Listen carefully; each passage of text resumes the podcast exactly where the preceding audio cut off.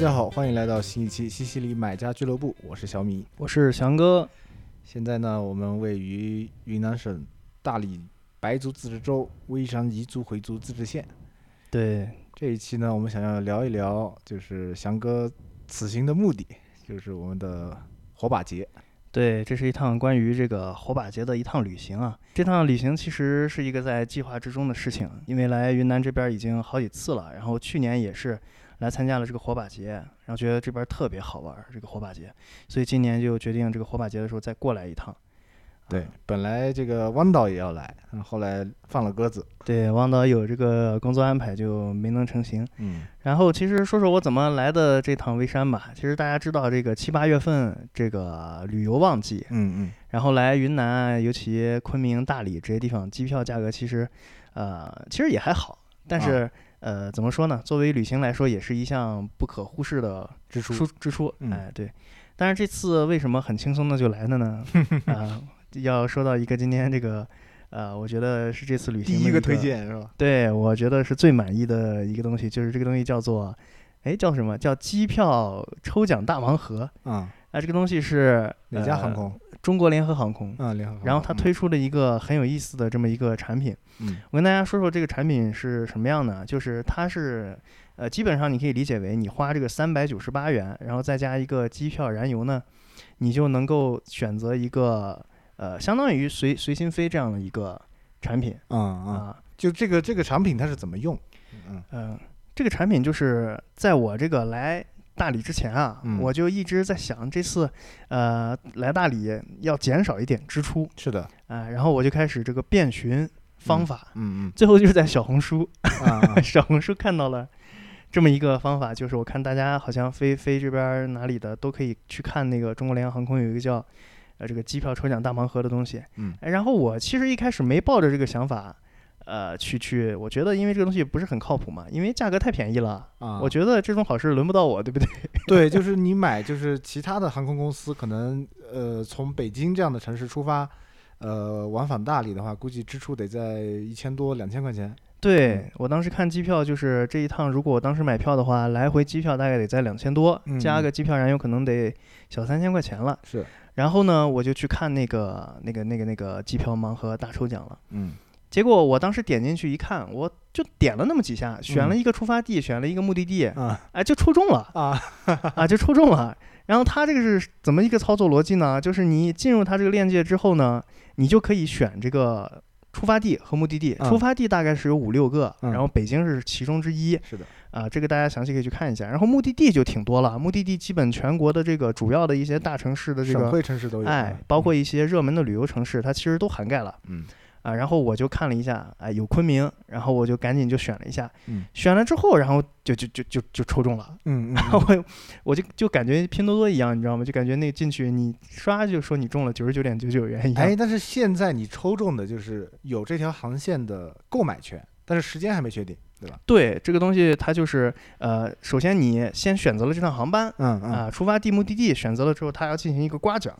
因为它的名字叫大盲盒嘛，嗯、大盲盒抽奖，然后它需要你进行一个刮奖，但是这个刮奖基本上，只要你的目的地你选择好了，嗯、你刮个一两次就刮出来了，因为它可以无限刮啊，它不是说就这个时间它是随机滚动的还是随机时间时间随便你啊啊，这个三九八它这个你刮奖的时间它也不限制，啊、它不是说什么时候去给你开放这个样子，不是的，你就进去选，选中然后刮奖啊，不，我指的是就是你出发和就是返回的时间。嗯出啊，这个这个时间稍等一往、嗯呃、往后后面一点点啊，好，然后然后就是你刮奖之后，刮中目的地之后呢，嗯，这个时候等于你已经抽到这个奖了，嗯，你抽到这趟行程了，嗯，但是这个时候你需要有一个东西来激活它，嗯，什么东西来激活它呢？是一个你过往乘坐过这个中国联合航空，嗯，呃，我看了一下，应该是一年以内，一年以内，一年以内你的这个乘坐中国中国联合航空的这个飞行记录，嗯，然后你要输入一个。你使用过的这个航班，完成过的一个航班的机票呃那个客票号，客票号，嗯、哎，然后输入进去之后来激活你抽到抽到的这个奖啊。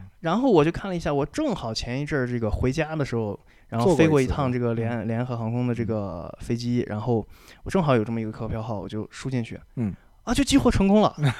就激活成功了。嗯、然后我就看了一下我的订单里就有一个三九八的一个还未兑换的这么一个。权益、就是、啊，等于你现在有了一两张这个 open 票，对我已经时间没确确定而已。对我已经有一个对票权了、嗯，我现在就等于下一步就是选择合适的日期，然后去兑换我的行程就行了。是的。然后接下来我就发现了这个事情果然没有我想的那么简单啊、嗯，就是我兑换成功，呃，就是我获得这个行程了之后呢，我我就去看票了嘛，是的，看出发的时间、结束的时间，结果发现都没票，嗯。每一天都没票，对，因为八月份它就是一个旅游的这个热门时间嘛。对，我这个大概是在七月底、八月初、八月一号、二号的时候，我我这个去呃参加了这个抽奖大盲盒。嗯，然后我看了一下，那个时候的票基本你只能订到最早最早出发，也在八月二十多号了。对对对，这里要补充一下、啊，就是今年的这个就是大理微山的这个火把节的时间是在八月十一号。所以你这个就是你出发到达时间得必须 cover 到这个时间、嗯、对，我是打算就是来玩这趟火把节的，如果说火把节的时间错过，我这个行程其实意义不大了、嗯、所以我当时就觉得哎呀，反正这个很便宜，三九八嘛、嗯嗯、如果八月十几号这个火把节我参加不上的话、嗯、那我就看看定定九月的行程、嗯、来这个云南这边、嗯、啊这个出秋出秋游一下，对，休闲游一下、嗯、也不错，反正这么便宜对吧、嗯，然后我就开始，虽然是这么想的，佛系的一种想法吧，但是每天啊，本着这种我这种锲而不舍的精神，每天都、嗯、没事就在那刷刷刷，看看这个他会不会什么时候放票啊，这种什么的。嗯、其实我也不确定他什么时候会放票。他也不会说，就是我固定几点会放一一批票出来，是吧？就不会你刷、嗯，不会不会，他不会去预告你的。然后这个东西就是你就凭运气刷就行了。哎、那刷票这个你、啊、你你很在行、啊，但是他没有一个固定的时间，你知道吗？嗯、就是他放票这个时间就完全是看心情吧，可能。嗯、然后这次真的是运气爆棚，嗯，就在。大概一周以后，嗯，某一天的晚上，就是八月初的时候，哎，某一天晚上我睡觉前，嗯，打开手机，我说刷一下吧，嗯，点进去突然发现就有票了，嗯嗯，而且时间非常合适，嗯嗯，因为火把节是十一号嘛，对，然后我就看点了看了一下，居然八号有票，嗯嗯，啊，然后我就赶紧下定，嗯，然后返回的这个时间也很好，嗯、返回然后我就选了一个十八号，嗯，八号到十八号，嗯啊什么十天的时间特别完美，嗯，然后我就立马兑换，兑换就成功了，然后最后加这个呃基建燃油下来大概是五百出头，嗯，这么一个价格，嗯啊、哦、当时真的是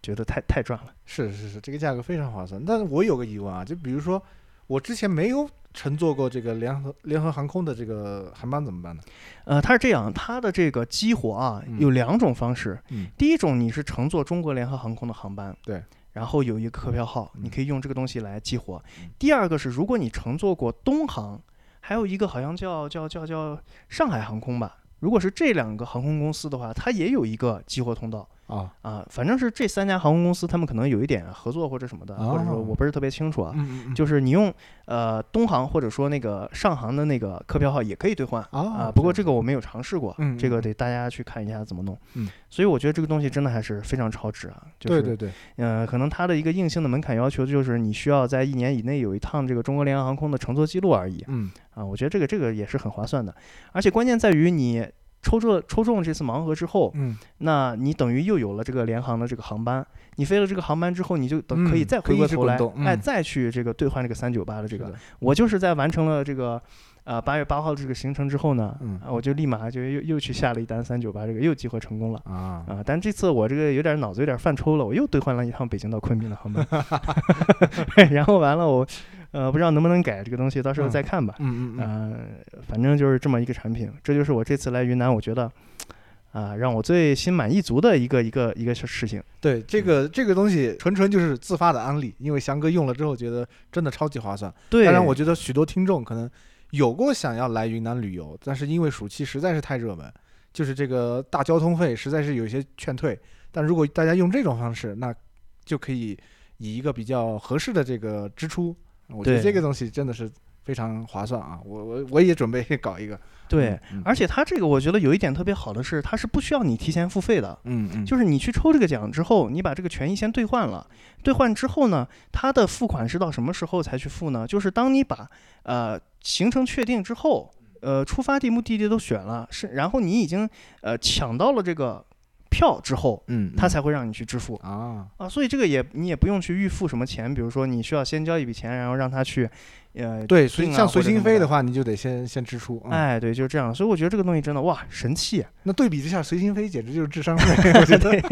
呃，随心飞这个就是可能它可能票比较充足吧。三九八这个要说它有什么问题的话，可能就是它的这个随机性可能大了一点。嗯、呃，你比如说这个票的这个出发时间或者什么，这个确实你不能把控。但是我可以跟大家说，这个东西就是如果你基本提前一个月或者说提前一个半月去确定这个行程去买这个东西，嗯、然后比如说你七月七月中旬。你去买这个八月中旬或者说八月底的票的话、嗯、这个票基本都是有的，嗯啊，这个票基本都是有的，所以这个东西我觉得，呃，提前做规划，提前做打算，这个概率还是非常大的。对，所以我所以这个还是适合大家，比如说要请年假规划一趟这个旅行的话，还是提早买，提早规划，对 对, 对, 对, 对, 对, 对, 对, 对, 对, 对, 对, 对, 对，这个很划算、嗯。而且这个其实，呃，它是个往返航班啊，嗯嗯、它还不是单程，大家要注意，它是往返航班。哎，那它的时间是就是红眼航班吗？还是呃，你说什么？就它的这个起飞和起飞时间都是在，就是比如说凌晨或者是半夜这种、啊、哦，不是不是，它的起飞时间，呃，像我这次来昆明，我是下午四点钟的航班啊，但是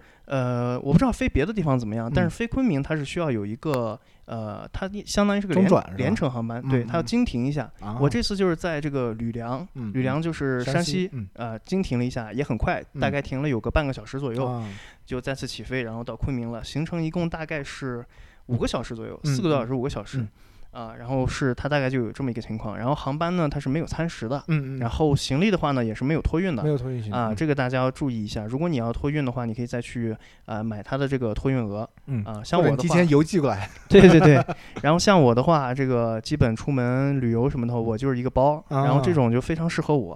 啊、呃，然后呃还有一个点是就是。呃，三九八这个航班啊，大家也可以完全把它当成一个单程航班去买。嗯。呃，因为有的时候像这个你去和回，嗯，这个中间间隔的这个时间啊，有的时候你不好去控制。嗯, 嗯比如说航班给你放出来的票，可能它的间隔时间给你只留了三四天。是。但你游玩可能起码了一周以上，那这个可能就不太合适。那这样的话，你可以把它完全单当成一个单程航班去买。啊、对对，第二程你不做就行了嘛。对吧、嗯？甚至你可以玩一些骚操作，比如说你买两个这个三九八的这个套餐、嗯，你把时间看看怎么搭配一下，你能。嗯对不 对, 对, 对, 对, 对？这样子去玩一下，这个加起来其实也比你买那种就是一般的航班要划算。对对对，像这个一般单程就得一千块钱往上什么的，嗯，嗯对，所以这个东西我觉得嗯非常好。可以，我们现在聊了这么多，其实有点偏离我们今天主题啊。我们今天还是要聊一下火把节啊。火把节这个东西就是呃，我我给大家简单的介绍一下，就是火把节其实大家如果这段时间有关注旅游或者关注这个就是西南的这些。呃，这个这个旅游资源的话，可以看到就是，嗯，不只是云南了，其实像四川它也也过火把节，因为火把节这个由来呢，就是我在录节目之前也简单的简单的查了一些啊，就是呃，火把节它其实是从这个对对于火的崇拜演变而来的一个节日。嗯，就是以前呢，就是嗯，比如说现在这个时节，就是夏季和秋季呃之交的时候，它其实。呃，大家这个耕作或者是这个农业到了一个就是有一点点空档期，嗯啊，因为现在你播下去的东西现在还没熟，人家秋天熟嘛，对吧、嗯？现在就是有点空档期。然后呢，夏季蚊虫比较多啊，所以我看到有一有一个思路就是说是火把节最初最初就是大家在这个夏季的时候，在田间地头，然后树上一些火把，然后呢吸引这个蚊虫。哦、啊，然后它起到一个就是就是这个减灾这个灭虫的这个效果、哦、啊。后来呢，渐渐的，因为就是我们的这个云南的，不止云南啊，就中国的这个西南地区，它其实有很多的少数民族。然后呢，这些少数民族它会有一些对于这种火的崇拜，比如说像呃我我的家乡这边就是彝族，彝族他们对于火其实是非常敬重的。比如说你到那种就是彝族的这个传统的家里面去，他家家户户中间都会有一个火塘，就是平时拿来烧水啊、做饭呀、啊，或者是熏腊肉啊，它都是围绕这个火塘。然后整个家庭的运转其实可以说是围绕着这个火塘。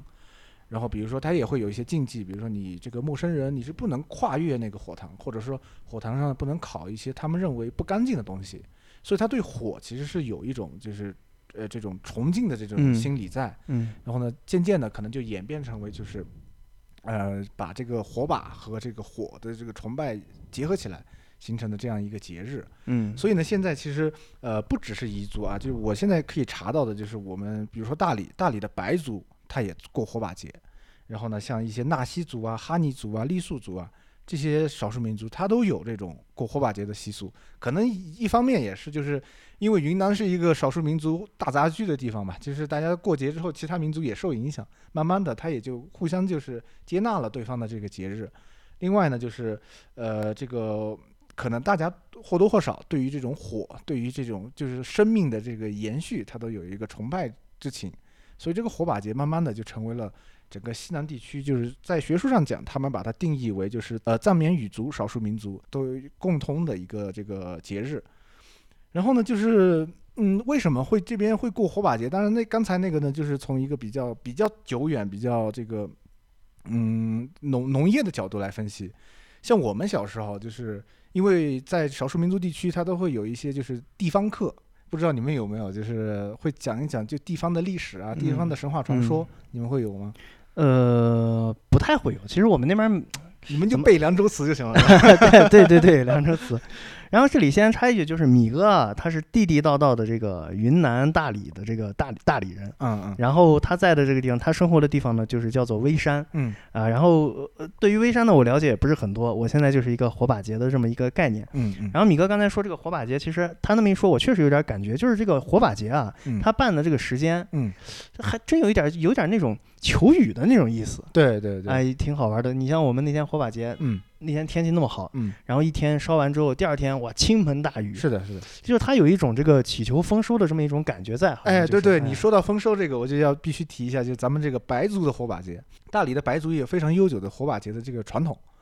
呃，像那个我之前看啊，就是他们那个白族的白族就喜洲那边。有个地方叫州城，嗯啊，那个江一燕好像还去了。昨天我看喜洲是大理的一个地方，哎，对对对对对，啊、就是在江边那里，呃，在在不是江边，在这个洱海洱海边，对对对。然后呢，他们就会有一个呃这个一个环节，就是火把的上面，它会竖这个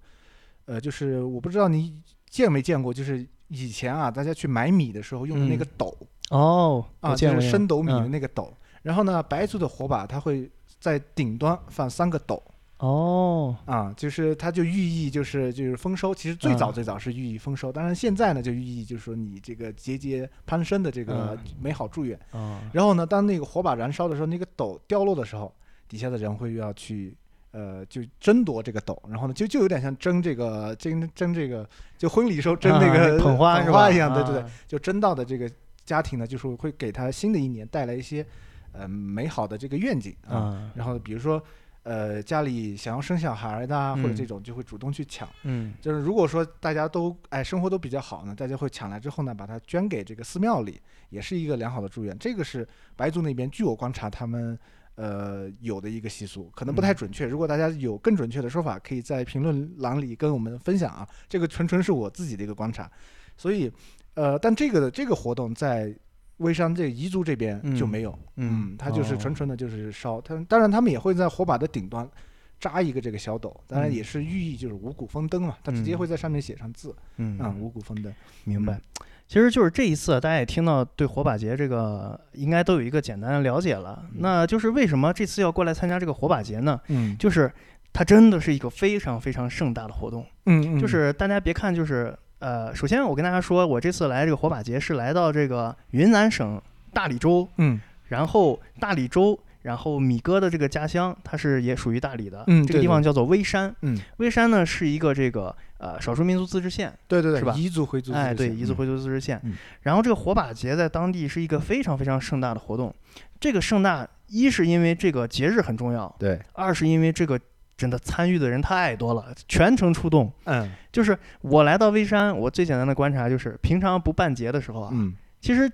很安静的一个地方。是的，是的。但是包括头一天，就是对，甚至火把节当天的早上，我们出出门的时候，街上都没那么多人。对对 对, 对，街上没那么多人。然后一到火把节当天的下午开始，对，街上就全是人了，开始。对，不知道哪里冒出来的。啊、我的老天爷，那个人多的就是真的。你如果我不知道你有没有去过这个什么，就是三里屯，北京的三里屯啊，嗯嗯嗯、北京的三里屯，周六的三里屯啊，这这这简直是就是，不要说周六的三里屯了，就是三里屯的那个人流量，你再翻个十倍。倍，嗯啊，最三里屯最最挤的时候，你在那个人流量再翻个十倍，嗯啊都没有这个壮观。是的，因为大家这个办火把节的时候，我看今年是在这个一个，应该每年都是在这个山顶上的一个地方。对，就是以前呢，呃，火把节其实说白了都是在就是古城里，嗯，因为微商呢它是一个就是明清的修建的一个古城，嗯，然后呢就是。地方说白了有点窄，嗯啊，然后后来呢，政府就在就是我们城古城的东边，呃，找了一个地方，然后修建了一个叫圣火广场的，对对对、哎，就是专门为这个火把节准备的。对，我我觉得这个东西特别有意思，嗯、就有一种以前电影里看到的那种，就是古时候大家要祭天，嗯嗯、然后修了一个那个祭天台，哎、然后一到祭天的时候，所有的人都要从城里四面八方要去赶到那个台子上面去。是的。当天就那种感觉，就全城的人都在往山上跑，对，就跟着那个人流一直到最上面去，然后最上面中间竖着一个大火把，嗯嗯，然后大概十米高吧，嗯，一个大火把，然后竖在中间。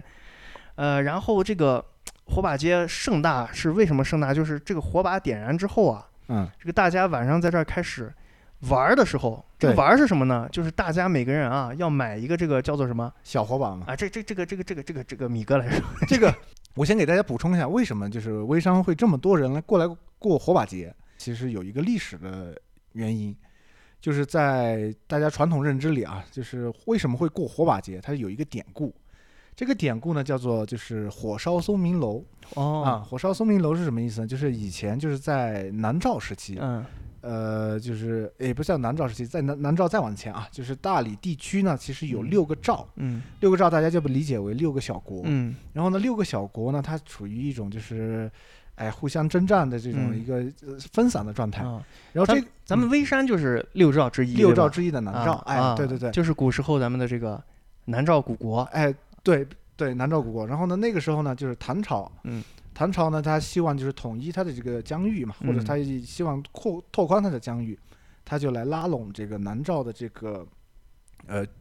这个这个君主叫做皮罗格、嗯、哦，皮罗格，哎，对对，他拉拢皮罗格呢，就是说，就是等于等于就是给了他一些支持嘛，就跟现在这个，嗯，嗯这乌克兰一样，给了一些支持，然后呢就实力大增，然后呢就有希望就是统一其他的这几个小兆，嗯，当然他用了各种手段啊，就是打战也好，或者用一些呃计谋也好，就这个把这个各个兆都。想要收收入囊中，然后呢，呃，当然他希望就是擒贼先擒王嘛，他就皮罗格他就想了一个方法，他就是说我在这里微宝微宝山设宴，嗯，嗯就是在微山的一个座山上设宴，嗯，然后呢邀请这几个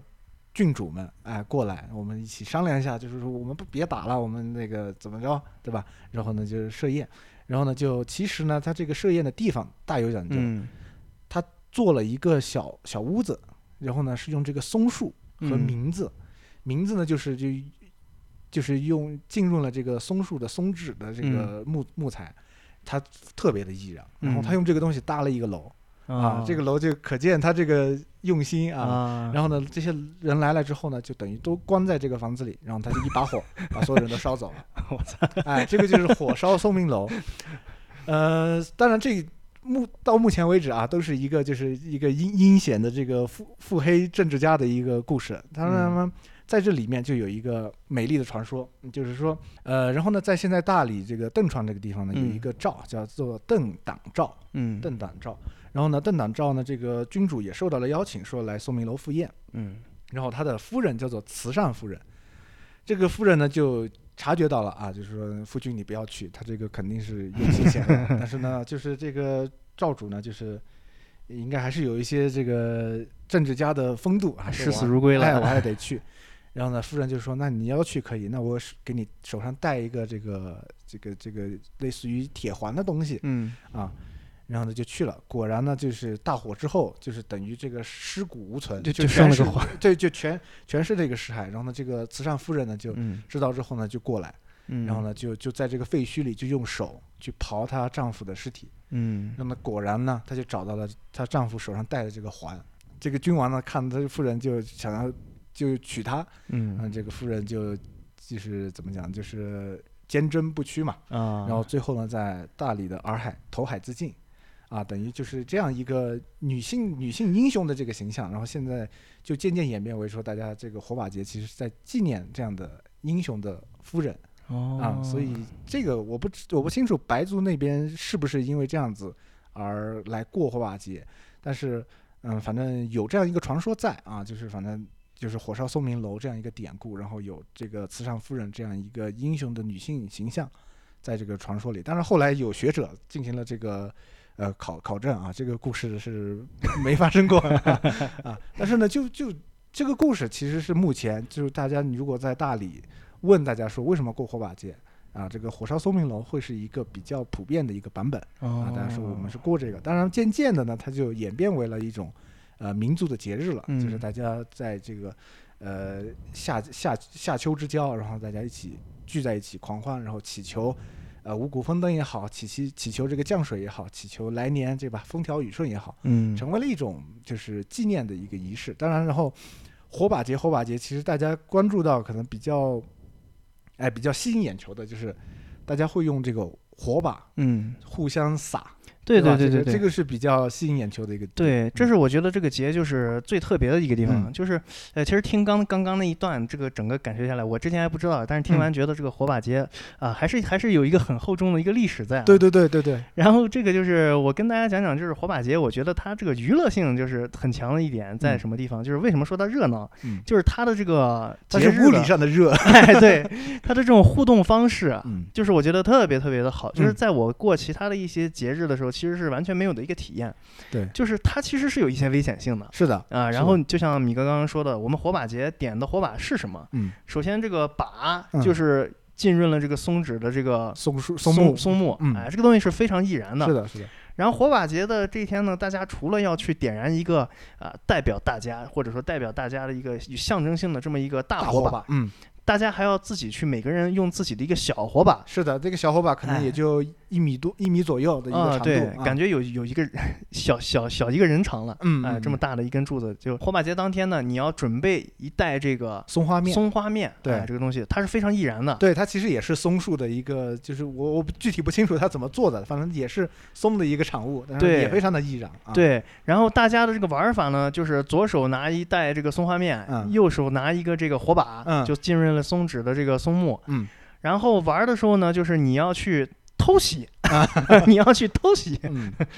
你要在一个人不注意的时候呢，绕到他身后去，嗯、然后拿起那个松脂，嗯，松花面，呃、对，你要先把那个火把点燃，首先啊，对对对，点燃之后呢，你把火把靠近那个人的脚底的位置，嗯，这个时候呢，你在左手拿出一把那个松花面，嗯，朝那个火把点燃的位置。歘一撒，嗯，那个火就瞬间哇，就整个燃起来了。对，那个视觉效果啊，嗯、视觉效果看起来就是你撒完之后，你点的那个人被你点着了啊，嗯、点着这里打引号啊，嗯、打打引号点着了，那个视觉效果上看就是这样的。对，然后被点的那个人呢，就一下子就他会感觉后面来了一股热浪，一下子感觉我操，整个人亮了，发光了。对，然后就被吓一跳，立马赶紧跑开。嗯、然后他就是一个就跟那个以前我们玩那个骑马打仗那种感觉的，就他像有一种。有一点战略，哎，战略，然后又有一点这种刺激性的这种斗争的这么一个游戏，是的，是的，是的。它其实跟这个咱们傣族的火呃这个泼水节有点像，哎，泼水节呢是用以水为武器，这边呢就是以火为武器，对对对。当然，他们这个其实象征意义都是相通的。傣族的泼水呢，它就寓意把你这个去除病害啊等等。嗯、像这个火把呢，就是我把这个火撒给你，其实也是寓意说把你的这些霉运啊，嗯、把你的这些不好的东西给烧走，对吧？一把火就带走了，它其实是一个美好的祝愿。当然呢，就是现在，呃，大家也形成了一种规范啊，就是撒火把的时候呢，都只往这个脚上撒，因为你撒这个头上啊，撒这个身上，其实都比较危险，因为你的这个头发啊，或者你的体毛都会被这个火给烧焦。虽然这个火它相较于其他的火焰，我感觉是没那么的热，嗯，但是呢，它其实还是有一些危险性。对对对对对。嗯，而且这个东西，因为它撒的是那个松花面啊，嗯嗯撒完之后你整个身上，可以说你整套衣服啊，你就废了。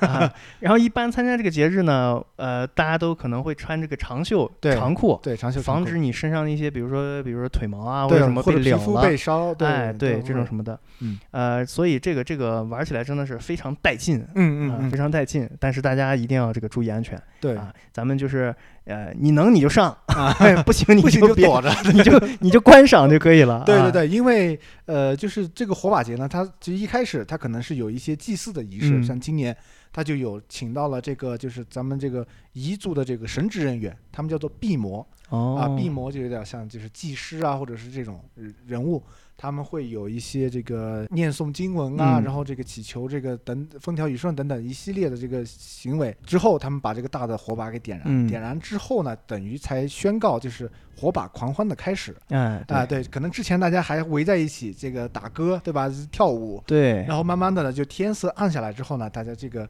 就拿着火把就开始这个狂欢了。当然呢，你完全放心，因为这边呃，它其实都规划了，就是你撒火把的区域，嗯啊、呃，就可能就是在几个比较大的这个广场里，你可以撒。然后周围呢，其实都有消防人员、有医疗人员、有呃警察。都在维持这个秩序，然后你只要在那个圈内，你都可以安全的撒野。出了这个区域之外呢，其实就是正常的这个，咱们还是可以通行、可以这个游览的一个环境。对、啊、对，我觉得它就是在一个张弛有度的一个 控,、哎、控制着、这个，在一个很紧凑的空间里面，嗯嗯、你可以同时做满足两件事情，嗯、就是你在可以观赏的同时，你也可以随时的。参与互动，对对吧？然后你又可以随时的撤出来，对，这个就非常好。对，然后像这个点燃火把的时候呢，就是过节的时候呢，那个主火把点燃之后，大家怎么去就是变成一个每个人的一小火把呢？就是有一个人要先啊、呃、争到最前面去，嗯，就跟有点像你前面说的那个抛抛抛那个捧花一样，那个呢，有一个人要先到最前面去把、嗯、点燃他自己的一个小火把，嗯嗯，然后。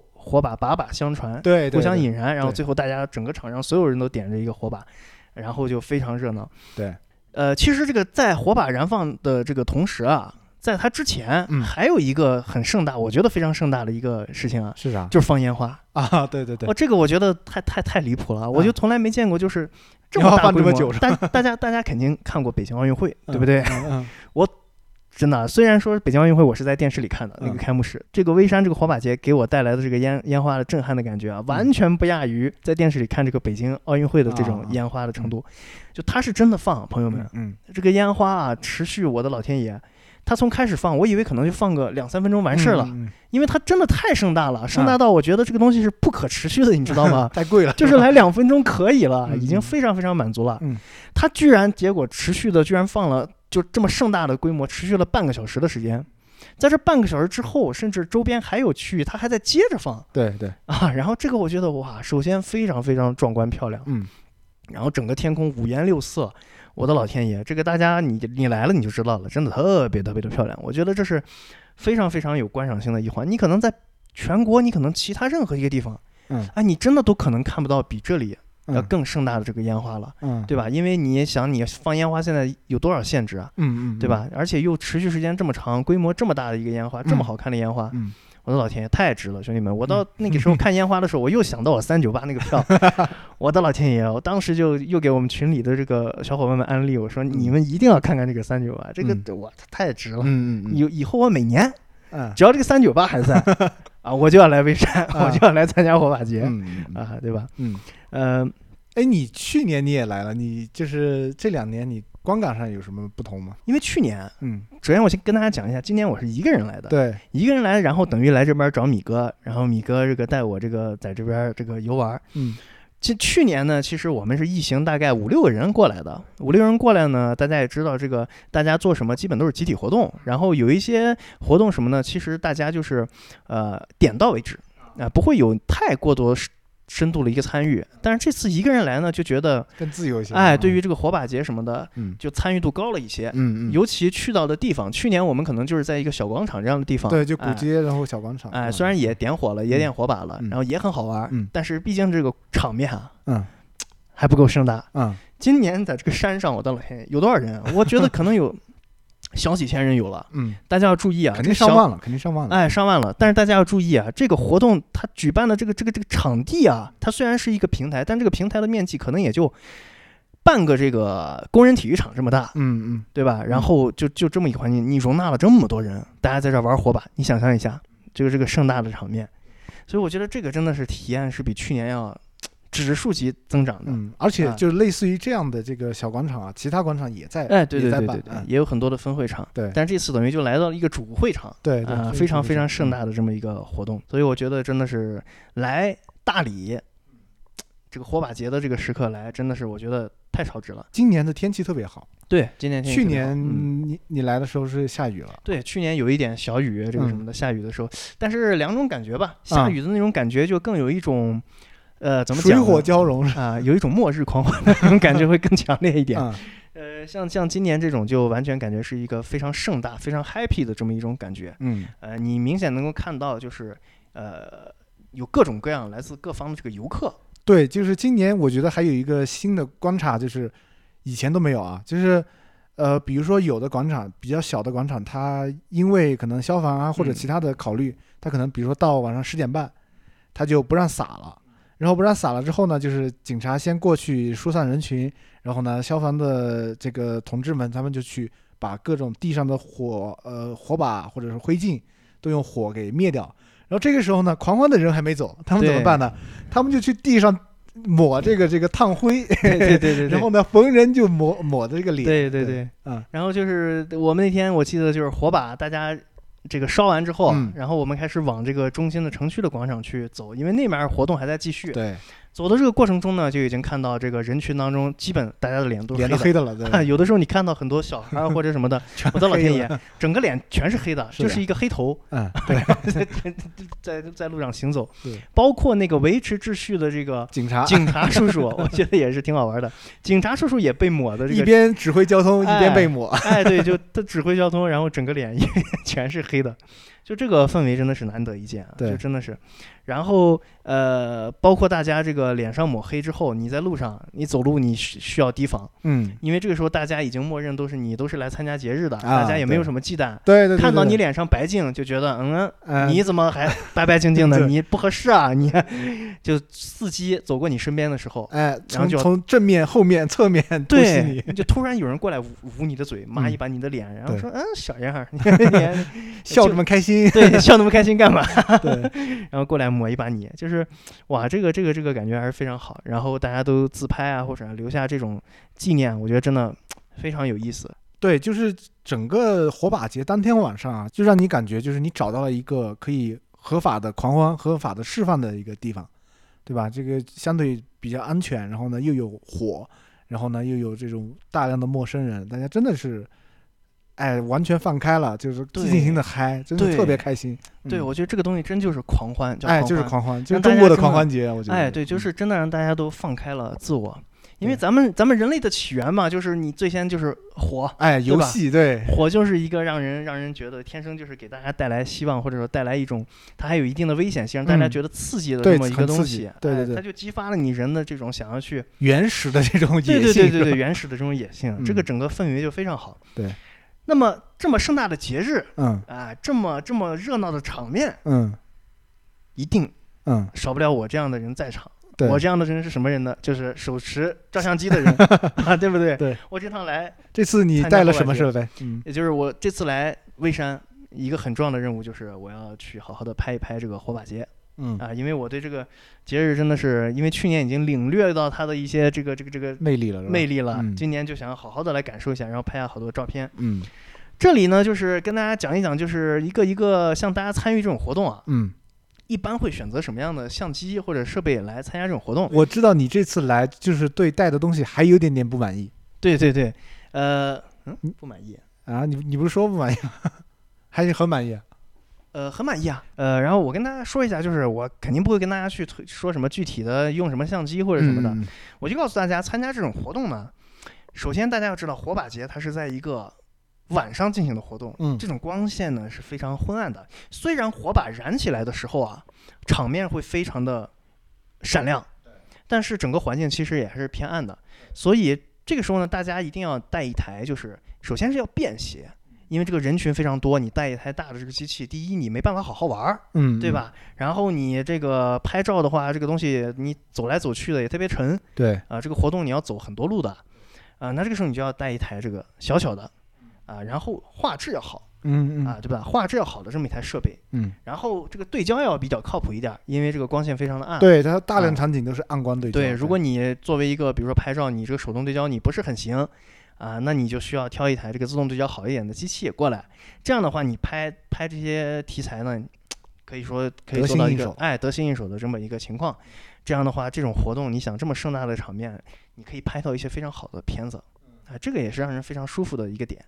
呃，所以包括就是这次出来这个背包啊这些东西的选择，都是奔着一个轻量化去选择的。哎，那你可以展开说一说，就是大家如果想要这样的旅行的话，怎么怎么一个原则，怎么一些小贴士？呃，首先第一点，一切从简。嗯，一切从简。首先你毕竟没有托运行李。对对对，其实如哪怕我有托运行李啊，我可能也不会带箱子，因为这个东西大家都知道，你过来参加这种活动，你住酒店啊或者什么的，呃，你带一个行李，总而言之，言而总之啊，嗯、呃，是有一点点的不方便的。当然这个分个人了，我个人是觉得会不方便，所以我这次来就是背一个背包。然后拿一些必须的这个生活用品。你这个背包可是出发当天买的是吗？哎，对对对，我这个人有一个习惯，就是每一次这个在旅行之前，尤其是要添置点设备。对，尤其是跟拍摄相关的时候，我就要尽可能让这趟旅程自己要舒适。嗯嗯。舒适的点是什么意思呢？就是让自己拍摄要舒适，嗯，然后玩的也要相对比较好啊。这种情况，所以选择背包什么呢？就会选择这种，呃，首先第一质量要好，嗯，呃，第二这个你长时间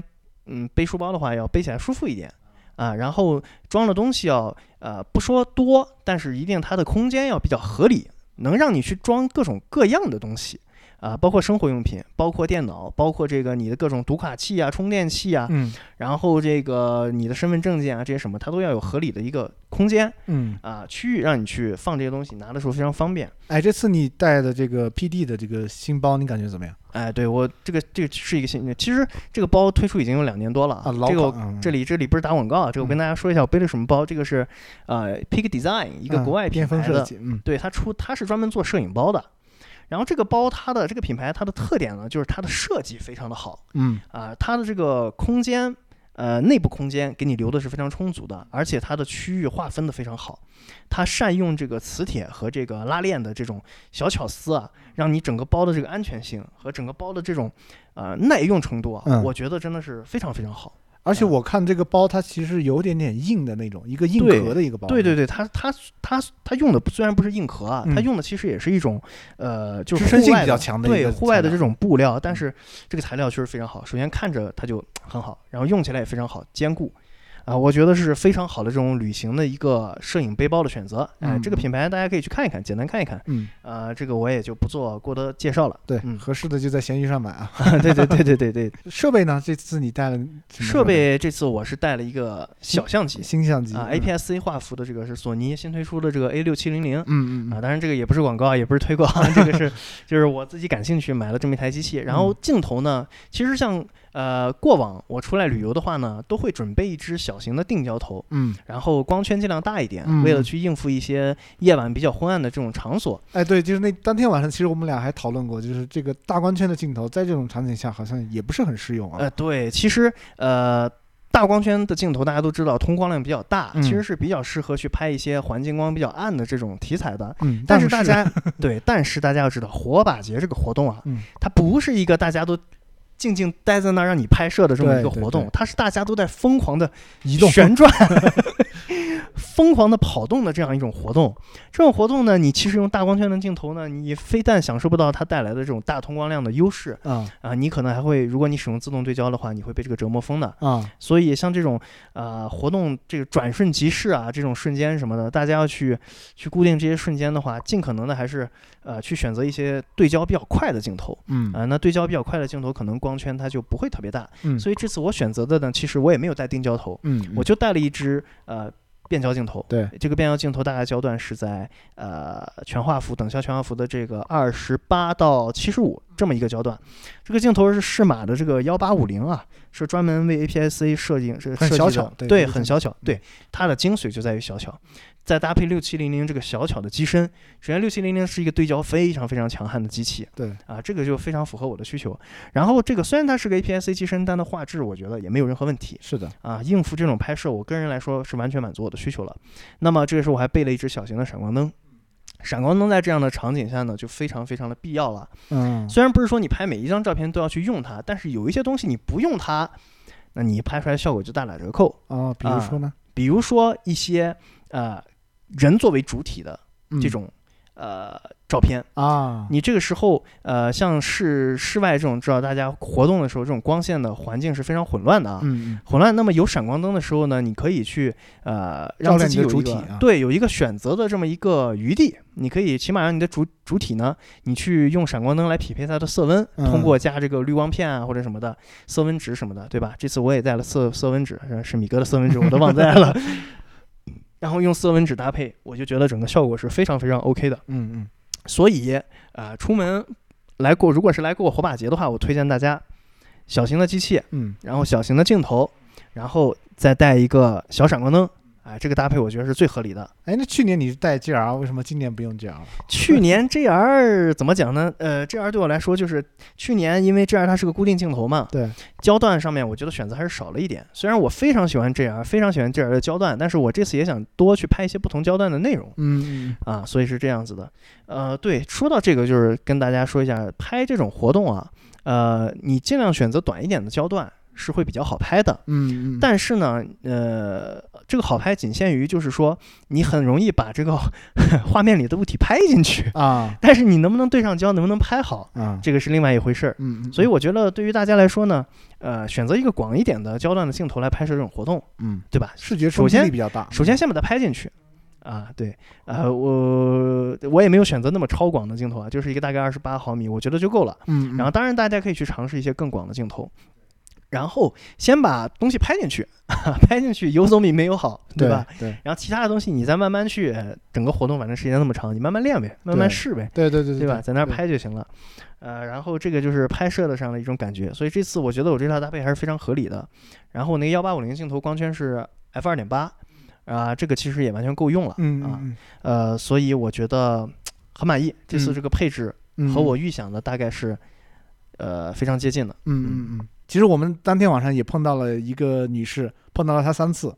然后呢，感觉她拍照拍的不是特别顺利，就是因为她其实拿了一个单反相机。但为什么单反相机在这种场景下就不太好拍呢？呃，就是单反，大家要知道，单反和这个，首先我我用的相机啊，嗯、这次带过去的是无反相机，无反相机是纯就是纯电纯电子化的这么一种设备。嗯、那么单反相机它其实还保留了一个呃光学特性，就是取景方式上的一个光光学特性。嗯、呃，就大家可以理解为就是说你拍照的时候呢，呃，这个取景器是完全实时环实时，它是一个通过一个镜头镜子，嗯啊、呃、这种折射进来的一个实际的场景的画面。对。那么大家这个时候就要注意。那么火把节这种场景它是非常非常昏暗的，假如你用这个呃这个这个取景器，就是我们常说的光学取景器来取景的话，整个场面你看到就是一片漆黑，对对你别说拍什么了，嗯，这个东西在哪儿你都找不到，嗯所以你用单反来拍摄的话呢，当然单反它也有一个相对来说就是一个无反的模式吧，就是可以用这个呃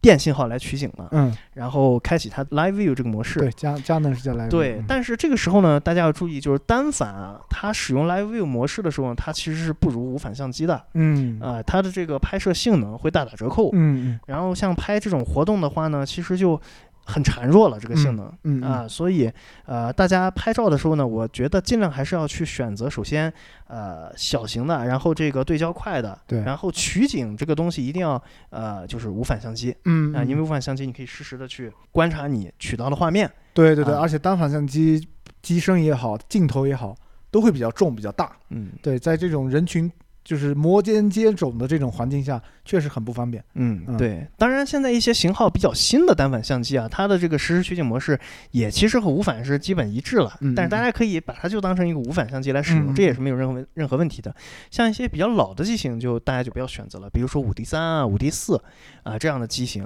啊、呃，就不要选择了，因为不是很适合拍摄这种活动。当然啊，除非你是非常有经验的摄影师啊啊，对对对。但是如果你是一个，比如说大家拍照不是很多，只是旅游拍拍的话，这种机器你还是不要选择。对，啊、就是如果大家比如说有一些女女性听众，比如说你们想要来火把节这样的氛围里拍一个，哎、呃，比较有氛围感、比较漂亮的这个图片，就是建议大家还是带这种小型化的设备，然后有可能的话带上一个闪光灯，嗯，这样的话你可以把你自己照亮，然后同时后背景的这个氛围也能囊很快的囊括下来，嗯，这个会是一个比较合适的一个搭配。对对对对，嗯、这个就是大家就可以理解为，就是你带一个拍立得来拍火把节的话，嗯，你用取景器看的时候，你根本就不知道人在哪儿，然后拍出来你就可能没拍到人。对对 对, 对, 对, 对, 对、啊，就这样一种感觉的。是的，是的，是的。然后我们说完了火把节呢，我作为一个地道的这个微商人，其实还是想给大家推荐一下。呃，大家如果来呃大理旅游的话，其实你可以考虑来微商过来转一下。是的，是的，嗯、不只是火把节，就是其他时候，其实你也值得一来。嗯、对我自己感觉，其实呃，微山就是一个叫什么，这个东西叫静中取闹还是闹中取静的地方呢？就是火把节真的是非常热烈，嗯，但是安静的时候，这个古城气息就尽显了。对，非常非常秀秀美的一个地方。嗯，这个地方又接地气，但是它又很很很隽秀。嗯啊，大家理呃，我不知道这个词能不能理解，隽秀。我的感觉是这样的，嗯、是这么一个地方，有点人杰地灵的那种，哎，感觉。从历史上来讲呢，它确实是南诏国的发源地。然后呢，从这个民族的角度来讲，有一些观点认为它是就是现在彝族的这个发源地啊，所以每年其实都会在微商会有彝族的这个祭祖仪式，因为他们的祖先是从这里走出去的，就是这个彝族民族啊。嗯、然后像。如果大家来大理的话，其实你过来微山其实很方便，你高铁的话二十二分钟就可以到了，嗯嗯、然后新的高速路也很快要通车，也不到一个小时你也就可以过来。就是大家可能嗯一些旅旅游的旺季，你到大理的话会非常的拥拥挤，比如说你的黄海路，可能黄海路就直接变成了一个停车场，大家所有车都在堵在路上面，你的游玩体验其实不是特别好。嗯，这个时候其实我建议大家可以。呃，到微商来，然后这个小小小古小古城，你可以待上一晚上，其实，哎、呃，也是一种新的体验，就不只是大理那样子，也有一些其他的这种感觉。对我作为一个游客，我就我就不说建议了，米哥他是本地人，所以他说话比较客气，所以我建议大家，我就跟你说，你来大理，嗯、你不去微山一趟，你就太亏了。这个大微山你是一定要来一趟的。首先，交通这个前面说了非常非常方便。对。然后你来了之后呢，你就能感受到和大理不太一样的一些地方，就是微山这边呢，它是有更多的人文一些气息的。对，因为我自己的观察，就是我从读高中开始就在大理，然后其实，呃，那个时候，比如说十年前的大理，确实是一个非常非常放松的地方。那个时候的，比如像人民路，像这个像洋人街。确实有很多艺术家们在那里居住，然后很多这种，呃，很有意思的人在那里，然后大家可以随性的摆摊等等等等。但是渐渐的，就是所有的古城可能都这样吧，就是慢慢的会商业化了。嗯。所以现在，比如说你让我到大理，其实让我找一个餐餐厅吃饭，我现在甚至都不知道去哪里吃，因为，嗯、呃，已经被原住民已经很快的被迭代到了，嗯、对，基本都是一些外外，嗯，就是不不太本土的一些东西。嗯。呃，那样的话，其实你还不如来微商，因为微商现在，呃，起码在古城你开铺面的人，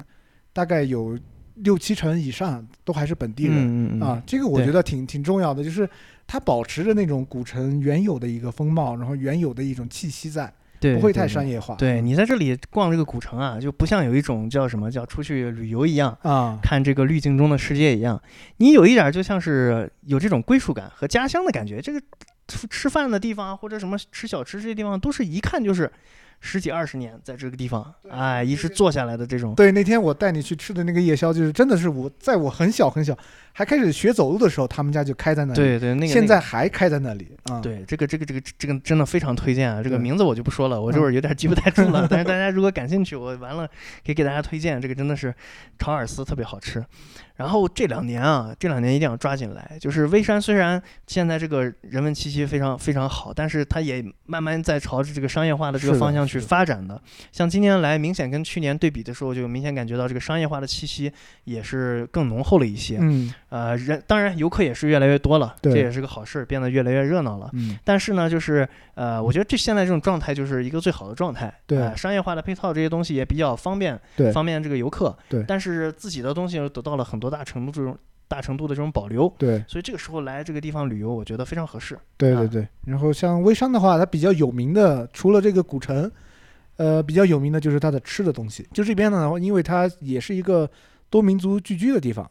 它这个汉汉族就是它也有很多传统的小吃，比如像那个帕若尔斯啊，比如像一一根面，类似于这些东西，对对对，都是比较传统的这个有特色的呃这个小吃。然后呢，这边就是回族，它也有比较一自成体系的一些做法。就这边的，比如说回族菜，确实是整个大理都非常有名，甚至整个云南都非常有名。对对对，嗯嗯、然后反正这种各种各样的小吃特别特别的多，它不像说你到昆明到大理吃到比较单一的一些选择，来这边就选择会比较多、嗯、对对对，我觉得这个很不一样的地方就是大家以往说到云南说到说到这样地方的时候，印象里可能一些这个饮食啊都像是一种就是有点偏向于傣味的这样一种饮食。对，就这个东西在饮食、哎、这个东西我体验特别深，就是比如说在北京的时候啊，很多朋友就会发一个云南菜馆，然后说我们去吃，然后吃完之后就说，哎，你觉得正宗吗？我说这个很难评，因为在云南确实它这个菜系非常多，你不同族其实做法不一样，甚至不同的地区你同一道菜风格也不一样。比如你红烧牛肉，你在微山吃到的跟你在昆明吃到的，它风格味道取向就不一样。对，米线饵丝更是。对，所以就是你在这边其实可以吃到一个比较。不像那个傣族那么的、嗯、呃辣那种酸，对吧？对，它还是比较接近于我觉得中原风味的一些吃法。对对对、嗯、像傣味的这种东西可能让你觉得是一种清爽的这么一种 吃,、哎、对对吃食，但是像这个微山这边像这边我就觉得它吃食其实还是一种比较厚重的感觉。嗯嗯啊，包括食物的味道上面其实它和这种呃像像四川地带啊这种什么、哎、对对对呃贵州地带这些这些这些的这个味味道其实是类似的。对对，然后我在这边最爱吃的一个东西就是叫饵丝。嗯啊，饵丝，然后它有两种做法嘛，一种是这个、嗯呃，煮饵丝，嗯，一种是炒饵丝，对，像还有卤饵丝，还有卤饵丝，卤饵丝就有点像干拌面一样。哦，干拌饵丝、嗯、，OK， 我最爱吃的就是炒饵丝。饵丝这个东西，我给大家解释一下、啊，它其实就是用米，用米蒸出来之后呢，把它给打成像年糕一样的东西，嗯，然后成为年糕之后呢，就是可以把它切成丝，也可以切成片，切成片呢就叫饵块，嗯、切成丝呢就叫饵丝。饵块其实也非常推荐大家尝一下，就是。它其实就是一片的那个呃米制品，然后呢会放在炭火上烤，烤完之后呢加上各种调料，然后把它卷成卷来吃、嗯、那个也是我们这边无论是早餐还是夜宵非常热门的一个小吃啊、嗯。我觉得微山吧就是一个你不管是吃喝玩乐，嗯啊，我觉得真的是你体验非常丰富的一个地方啊，你都可以玩你所玩，想你所想吧。对，我觉得而且也比较放松一点，就是节奏没那么快。对对对、嗯、哎，是大家印象当中的那种来到云南的感觉啊！对对对，啊、因为随处可见就是那种露天的茶摊。对对对啊，你走累了，你就茶摊点一杯这个盖碗茶，点一盘瓜子，你就真的可以坐一下午。对对对、嗯，大家就说来这个云南啊，大家知道云南是这个我国这个就是呃是靠近边境的这么一个省份，其实大家对于它都会有一些这种。呃，异域的遐想，哎，异域的向往，就是像大家以前听过这种马帮啊、嗯、或者什么的这种感觉的。那我觉得你来到微山这个地方，你就能体会到这样一种感觉、嗯、啊。包括这里还有还还兼顾着非常浓厚的这种，呃，内陆也好或者什么这种这种人文气息，就是它并置在一块儿，或者说就是融合在一块儿的时候，你这种感觉就觉得嗯。很好，对啊，不像说你来来这个云南去旅游，你比如说只去个大理看看洱海这种什么，嗯、你就觉得。啊，都有点千篇一律了，哎，都有点千篇一律了。嗯，哎、对，所以这个其实是比较推荐的一个，嗯、比相对小众、相对冷门的一个旅游目的地。对对对。嗯、然后其实像当然了，云南当然微山，呃，是这么一个地方，肯定还有很多其他其他的这种非常好的地方，比如说什么你提到建水古城，对，建水古城、哎、这个地方漂亮、嗯，这个我还没有去过，之后也要去开拓一下。嗯，反正我觉得可玩的地方太多了、嗯、啊，但是微山一定是。各种翘楚，我觉得，嗯，对，尤其推荐大家就是可以选择在火瓦节这样的节点。对对对对对，这个我觉得真的是这个时间点过来太太太棒了。今年我也着重看了一下，就是，呃，大理也有其他的地方都在过火瓦节，但是，呃，无论从硬件的角度来讲，还是从这个历史厚重感的角度来讲，可能微山还是会更更更更全面一些。嗯嗯啊，就是你，呃，从硬件硬件上来讲啊，就是无。微山这边呢，它有一个很漂亮的古城，你可以在古城里面狂欢，它也有很大的这个广场，然后可以给你撒野、嗯、对吧？像其他有的地方呢，它可能就集中在一个体育场里，呃，像楚雄今年也非常的盛大，它是在一个体育场里还搞了演唱会等等，但是可能呢就是少了一些这种历史的感觉，嗯、因为这边的话、嗯、你是以古城为背景，有这么厚重的历史在这里，然后你还可以就来活活力狂欢，但其他的地方可能就相对少了一些那种厚重感。嗯嗯，是的。还有一个就是这边的住宿我觉得特别的方便，嗯、嗯、呃住宿的这个酒店基本都是要么在古城里，要么就在古城的边上，对、啊、你走路就完完全全几分钟就可以进到古城里面，对，关键是价格很便宜价格很便宜，还涨了，现在是涨了的价格。对，即便是那个火把节的这这一天啊，就这两天，它的价格也就是你三百多是完全可以住到一天的、嗯，住到一个不错的酒店的。对对，大家如果提早订的话，应该会更便宜一些。对、嗯、你可能一百多块钱就订到了，嗯、哎，所以整个包括从花费啊或者什么来说，我觉得真的是哎呀无敌了，性价比非常高的一个。对对，像这边吃饭也会相对便宜一些，哎、你比如说大家吃个桌餐，点点个七八个菜，可能也就。两两百以内就能拿下来、啊、对, 对, 对，非常的便宜。就是大家来这个地方旅游呢，也要有一种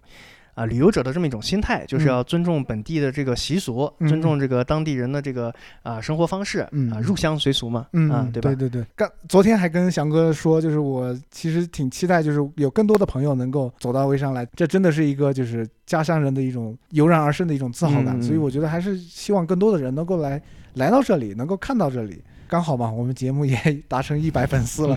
希望明年的现在啊，我们能够突破一千吧，对吧？一千粉丝，那那个时候我觉得大家如果感兴趣，我觉得我们可以提早规划一下，就邀请更多的朋友们。如果你感兴趣，你对微商感兴趣，嗯，你可以来。反正我们我们也不是什么旅行团了，就是大家就是朋友们一起过来玩，然后反正因为我们人多一点，去哪里去吃饭啊什么都比较方便，对吧？然后正好大家也感兴趣，我也可以给大家介绍，嗯，这种咱们可以组织一波，嗯、对吧？反正大家 A A 就行了嘛，嗯、也不也不收什么其他的钱，大家反正就实实报实销啊，多退少补、嗯、是吧？这种，我觉得这种朋友们聚在一起才是真的挺好玩的。是的，是的，啊、呃，哎，对了，然后我还还有一个事情补充一下，昨天我们去喝茶那个地方，嗯，聊聊这个、啊，那个那个地方可以啊，那个那个地方不是喝茶喝。喝咖啡吗？还是喝茶？喝茶哦，对，行，那那可以说，可以说是吧？可以说，当然可以说。Okay. 然后，呃，然后这个你再补充、嗯。这趟来玩啊，就是跟米哥去喝茶。嗯、其实大家知道，在微山这个地方，它是一个茶文化也非常浓厚的这么一个地方。是的，是的。然后呢，我们昨天呢去喝茶了，然后上到一个微山这边的一个小山上。对、嗯。这个小山呢，其实是